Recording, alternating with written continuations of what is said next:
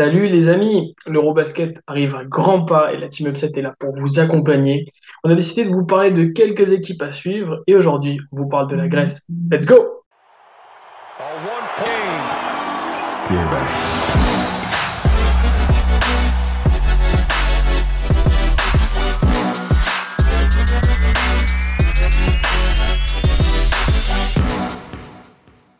Salut à tous, Euh, aujourd'hui on est trois, les trois loulous, Romu, Olivier et moi pour vous parler de la Grèce. Ça va bien les gars? Salut, salut Coco, salut Olive, ça roule? Salut Corentin, salut Romu, salut à tous. La forme, la forme, bien chaud pour euh, les previews de l'Eurobasket. Ah, je suis très très chaud aussi. On va attaquer tout de suite euh, avec euh, l'équipe de Giannis Antetokounmpo. Euh, est-ce que la Grèce se résume vraiment que à ça? On le rappelle, hein, elle était absente des derniers JO. Euh, le dernier Euro, ils ont terminé euh, huitième en 2017. Qu'est-ce que vous voyez faire cette Grèce dans cet Euro? Puisque, on le rappelle, Giannis sera avec sa sélection? De- comme tu disais, hein, les, les- les dernières compétitions dans lesquelles Yanis a, a pu, euh, a pu être impliqué, donc il est depuis 2015, hein, depuis l'Eurobasket 2015, euh, ont pas forcément été des grands succès, alors pour plein plein de raisons qu'on n'abordera pas forcément aujourd'hui.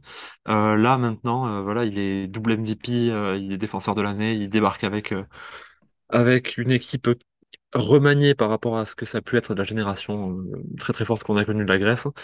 Euh, Ils arrivent, c'est difficile de se faire une idée hein, sur, sur le niveau de la Grèce, là, mais on va en parler ensemble. Sur les matchs amicaux, voilà, ils ont poutré l'Espagne euh, assez largement sur le premier match avec euh, leur 5 de départ type. hein. Ensuite, ils ont pas eu Yanis, ils l'ont fait se reposer. Euh, on voit qu'Itoudis, là, qui va faire sa première compétition, arrive hein, et, euh, et essaie de mettre des choses en place. euh, Ouais, c'est une équipe qui pose vraiment question et effectivement, son, son plafond pour euh, attaquer direct dans le jeu, c'est c'est Yanis, quoi. Ouais, je suis d'accord. Ouais. Arrive avec un autre statut des dernières compétitions. Euh, moi, je demande, euh, ouais, j'ai hâte de voir ce que ça va donner euh, sur le contexte FIBA, parce qu'on l'avait vu quand même bien galérer, bien galérer Coupe du Monde notamment, tu vois, quand les défenseurs replient sur lui, en fait. Voilà. C'est marrant, je regardais quelques, je sais plus ça, je vous ai dit ça sur Basket News, voilà, deux trois comparaisons qui sont passées en vidéo là. Moi, ce qu'il fait en NBA, ce qu'il arrive à passer et ce qui, où il se fait bloquer, notamment sur les défenses FIBA. Donc, euh, ouais, je demande à voir ce qu'il va faire. Après, il y a aussi euh, Tyler Dorsey, qui va être plus, qui est plus molle, plutôt pas mal. Moi, j'ai hâte de voir ce que ça va donner aussi, cette équipe de Grèce, là. Et puis, bah, sinon, euh, bah, voilà, hein, ça reste les Grecs. Mais euh, ouais, je sais pas comment ils vont aborder ça. Hum. Comme on l'a dit, il y a surtout pour beaucoup de gens une Giannis dépendance dans la mesure où c'est euh, un peu leur seul joueur à gros volume. Est-ce que vous pensez aussi que l'inégalité de niveau sur les postes va leur poser problème? Je dirais qu'ils ont les, euh, ils ont les défauts de leurs atouts. Euh, c'est une équipe avec, euh, tu le dis très bien, euh, peu de, profondeur euh, sur différents postes. Mais en fait, ce peu de profondeur, il est en lien finalement avec la présence même de Yanis, puisque c'est un joueur qui, euh, pas sur un modèle comme Doncic ou, d'autres, mais génère un certain hélocentrisme. Et donc, bah, forcément, ils ont une équipe qui est très forte dans la raquette, très physique, qui va aller attaquer, qui va être agressive. Mais est-ce que cette équipe était prête à ce que soit Yanis directement qui, euh, qui centralise euh, le jeu? Je sais pas. Quand on voit des profils comme Sloukas, comme Nick Calates, euh, comme Papa Petrou, comme Papa Nicolaou, c'est d'excellents joueurs qui existaient déjà avant que Yanis n'existe. Et donc, euh, moi, voilà, donc finalement, l'expérience est là, le talent globalement est là, mais la contrepartie, c'est la profondeur. On ne sait pas si elle est là, c'est le défaut. Et au-delà de la profondeur, euh, la complémentarité, elle pose aussi question. Mm, mm. Et puis, bah, niveau scoring aussi, ça, Calates, Lucas, euh, c'est plus de la gestion. Enfin, voilà, c'est plus des meneurs gestionnaires plutôt que du scoreur. Donc, euh, le scoring va reposer sur, euh, sur Yanis, sachant que Papa Petrou est forfait. Enfin, il est blessé pour l'instant. Ouais, Ouais. Donc, enfin, il y a de fortes chances qu'il soit pas à l'Euro. Papa Yanis, euh, apparemment, il sera pas non plus. Donc, euh, ouais, en fait, tout va se reposer sur Yanis. Ouais, ça va Moi, être. je- je- euh, ce qu'on a pu remarquer, c'est que sur les matchs amicaux, ils ont aligné quasiment toujours la même équipe, euh, hmm. sauf Yanis. C'est-à-dire qu'ils alignent Calates, Tyler Dorsey, qui va assurer du scoring, euh, si si tu posais Ah la oui, question. aussi.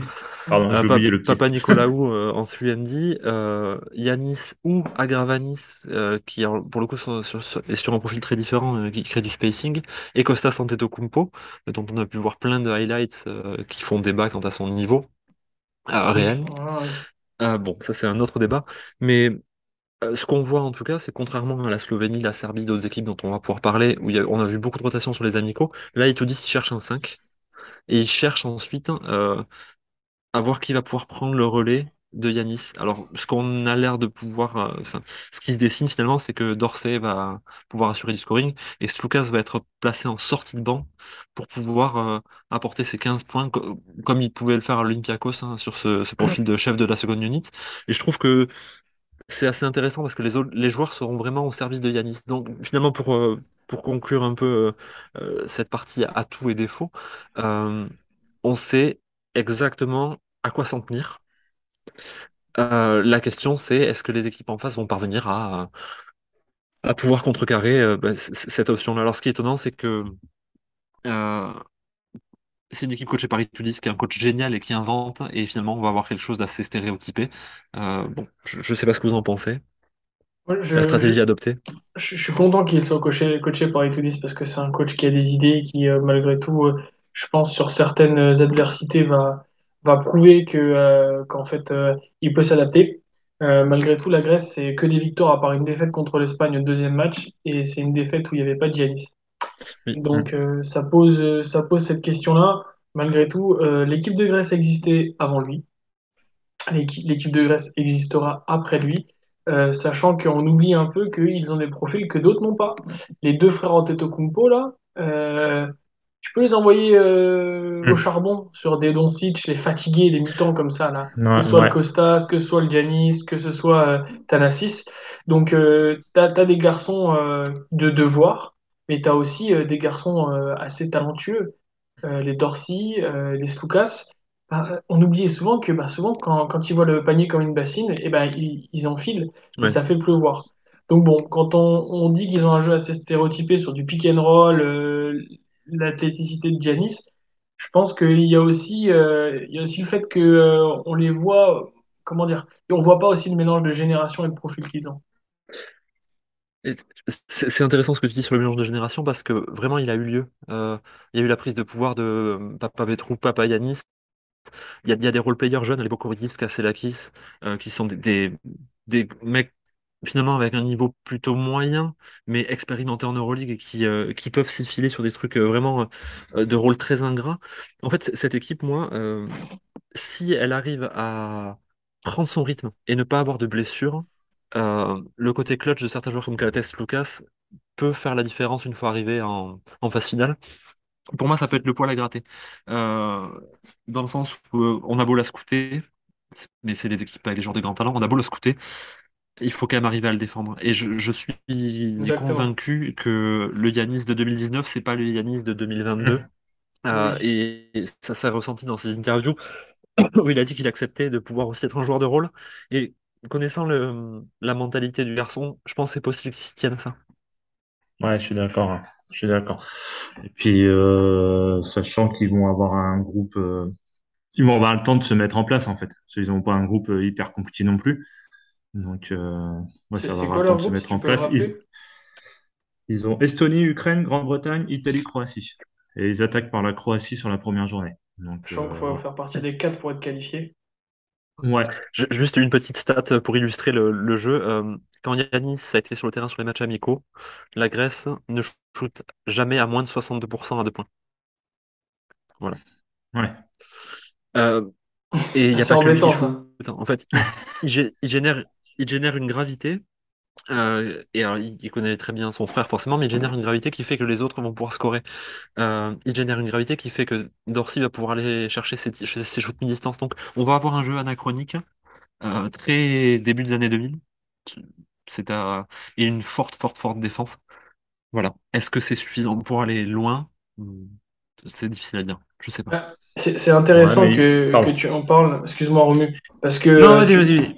tu parlais de, de jeux 13 années 2000, au final, euh, oui, et quand il va falloir envoyer du bois sur une équipe comme la Slovénie, par exemple, s'il croise avec la Slovénie à un moment, eh ben, il va nous sortir l'artillerie euh, sur que de la transition et, euh, et va vouloir, euh, va vouloir aller mettre ça à l'intérieur et puis, euh, puis sortir des ballons à trois points et, et ça va pouvoir filocher. Tu parlais de Hmm. Kazelakis, Kazelakis, Bokoridis.